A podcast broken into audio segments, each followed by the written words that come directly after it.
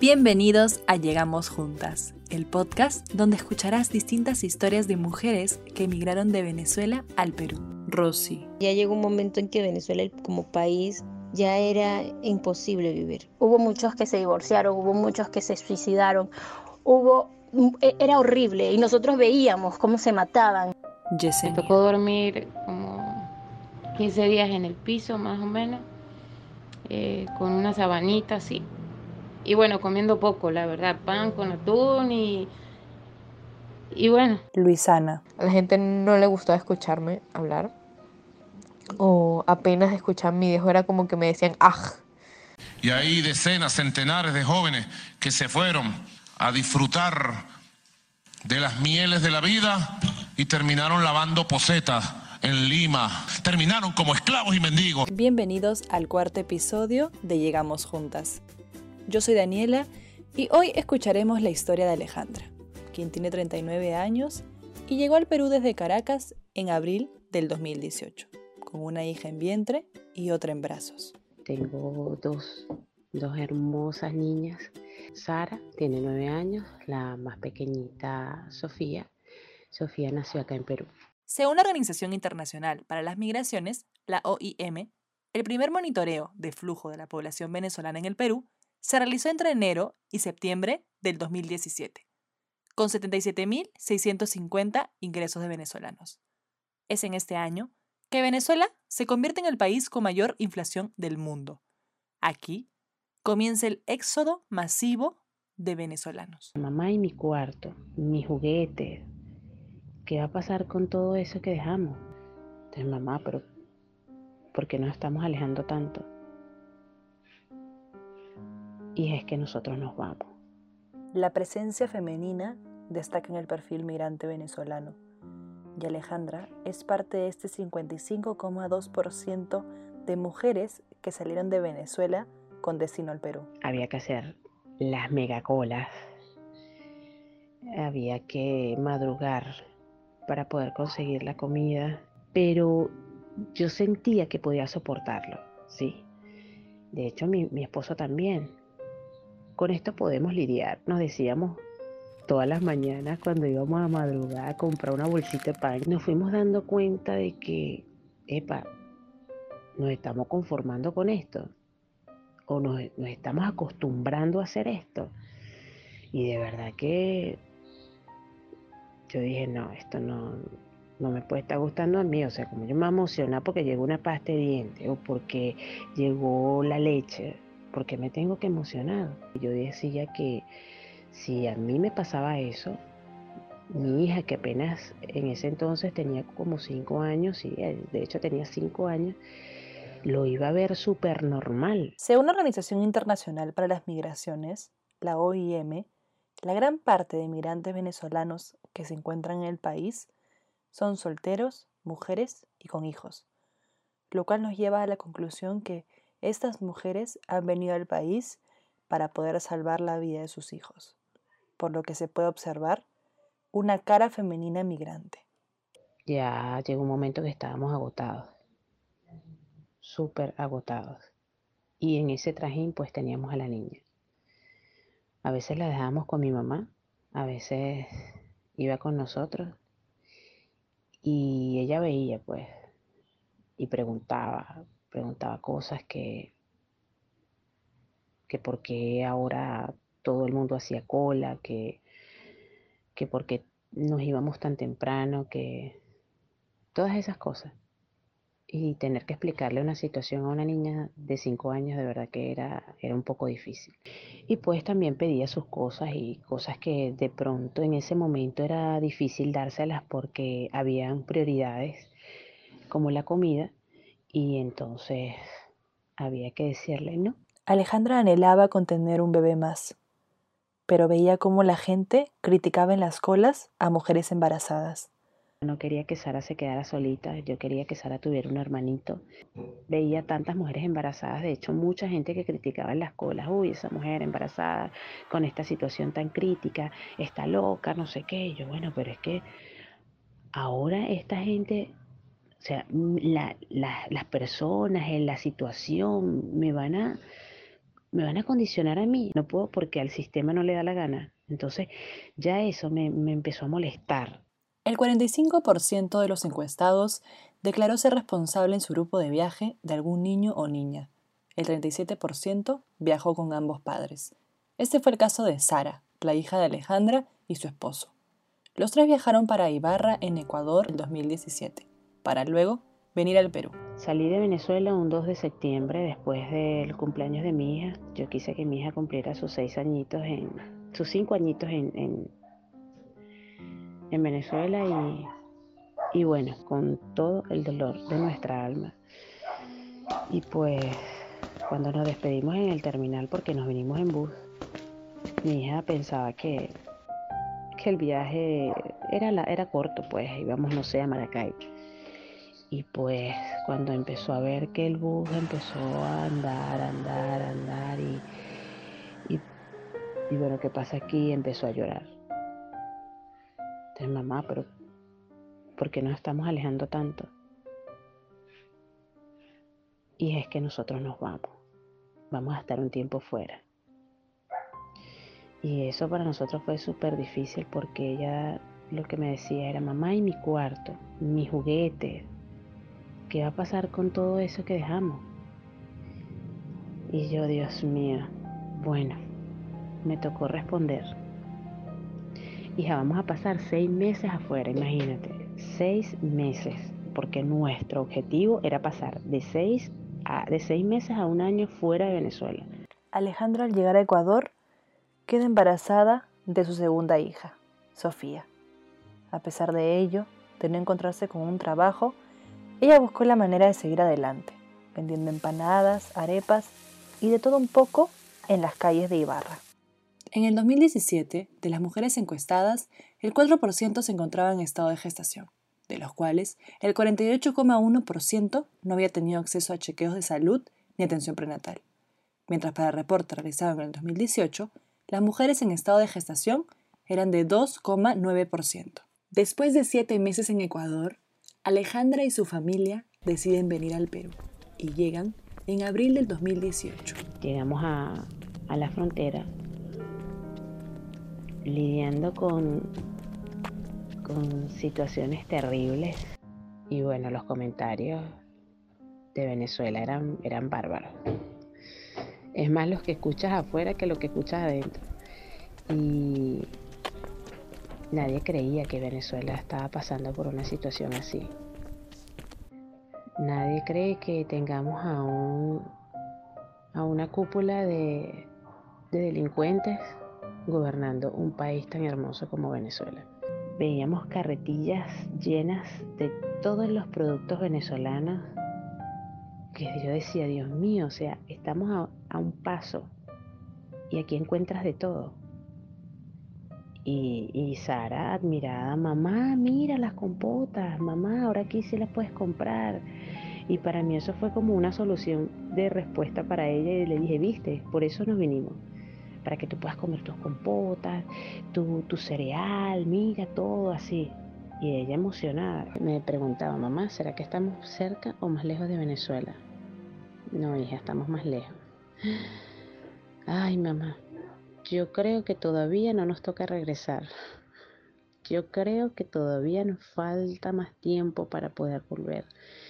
Y yo le decía, bueno, eso está en las manos de Dios, no en nuestras manos. Así que nos tocó cambiar de ambiente. El 74,8% contaba con algún trabajo, mientras que el 18,6% se encontraba desempleada, siendo el 76,5% mujer y el 23,5% hombres.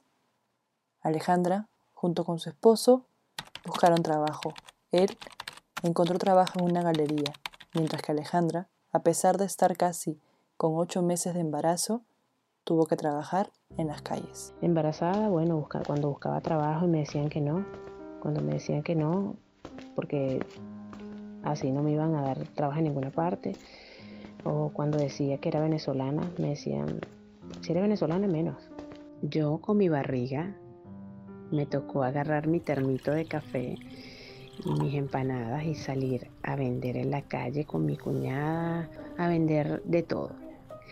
tortas, café, chocolate, todo, en, en la galería donde trabaja mi esposa, con mi barrigota. Náuseas por un lado, tener café, tener que vender café por el otro lado, lidiar con mi barriga, ya estaba cerca el momento de que Sofía llegara y de verdad que era súper cansón. Lidiar no solo con eso, con la xenofobia, escuchar. Los venezolanos vinieron aquí a quitarnos nuestro trabajo, los venezolanos vinieron aquí a robar, los venezolanos esto, aquello, de verdad que era, era difícil lidiar con, con esa situación. Las mujeres migrantes muchas veces están expuestas a posiciones sumamente vulnerables y de explotación en sus ámbitos laborales. El 97,8% de mujeres indicó sentirse discriminada por su nacionalidad y el 10% por su condición de mujer.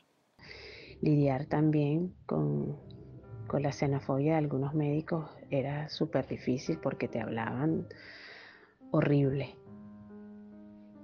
Horrible, de verdad que era horrible. Pero bueno, así como había gente que nos atacaba en ese aspecto, pues había gente que nos, que nos apoyaba, nos daba ánimo, nos compraban el chocolate y eso de verdad que es alentador para aquel que está llegando y que se encuentra perdido en una ciudad tan grande como esta.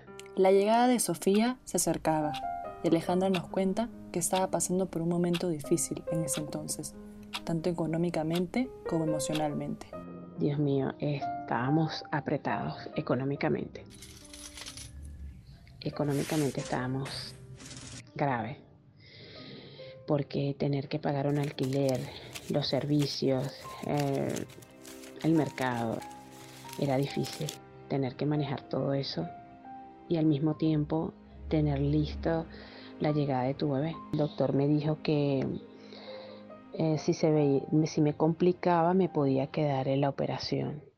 Eh, y me lo dijo a mí sin anestesia, sin nada, así crudo. Y yo estaba sola. Otra vez le pedí a Dios por, por mí, por, por la bebé.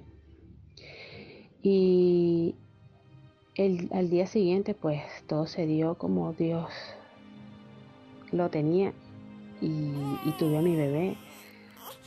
Y de verdad que fue un descanso cuando la tuve. Sofía ya había llegado al mundo.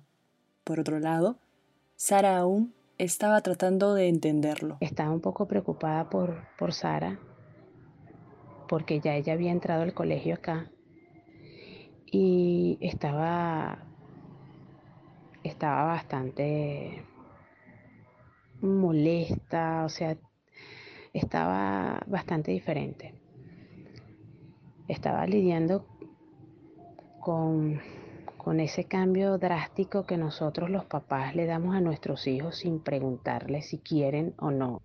Y con todo este trajín, de verdad que yo había obviado esa situación. Y eso me dolió muchísimo. Ella un día me dijo que si yo le había preguntado en algún momento eh, si quería venirse, si quería dejar Venezuela. Y yo le dije, mami, yo no, no te lo pregunté. Bueno, me lo tenías que preguntar, porque yo nunca me quise ir de allá. Y no me gusta este lugar, no me gusta esta escuela, no me gusta nada, me quiero ir. Ese día íbamos camino al colegio y pues me devolví me devolví con ella a la casa.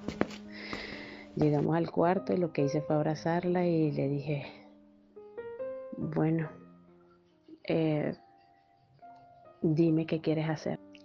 Invitó a una de sus amiguitas a la casa y pues vio que compartía su cama con sus papás.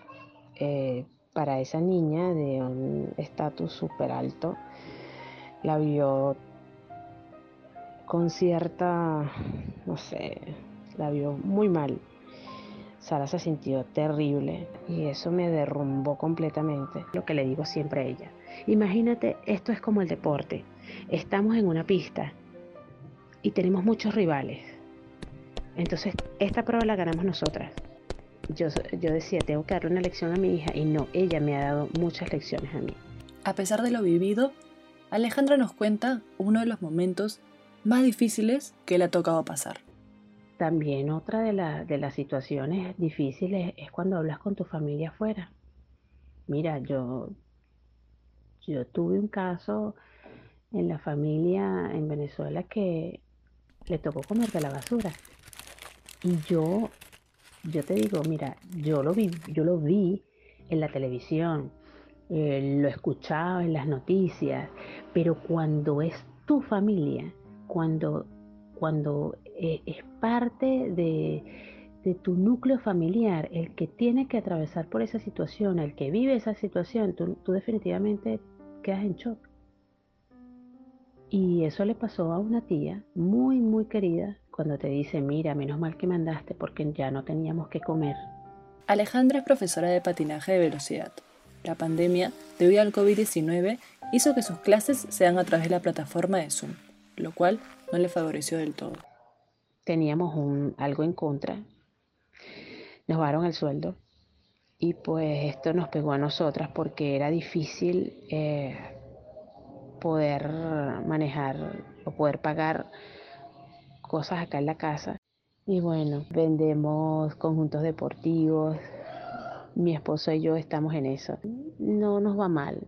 Todos tenemos sueños y a pesar de las circunstancias, Alejandra nos cuenta cuál es el suyo. El futuro que yo quiero para para mis hijas, el sueño más anhelado es que la situación en Venezuela mejore.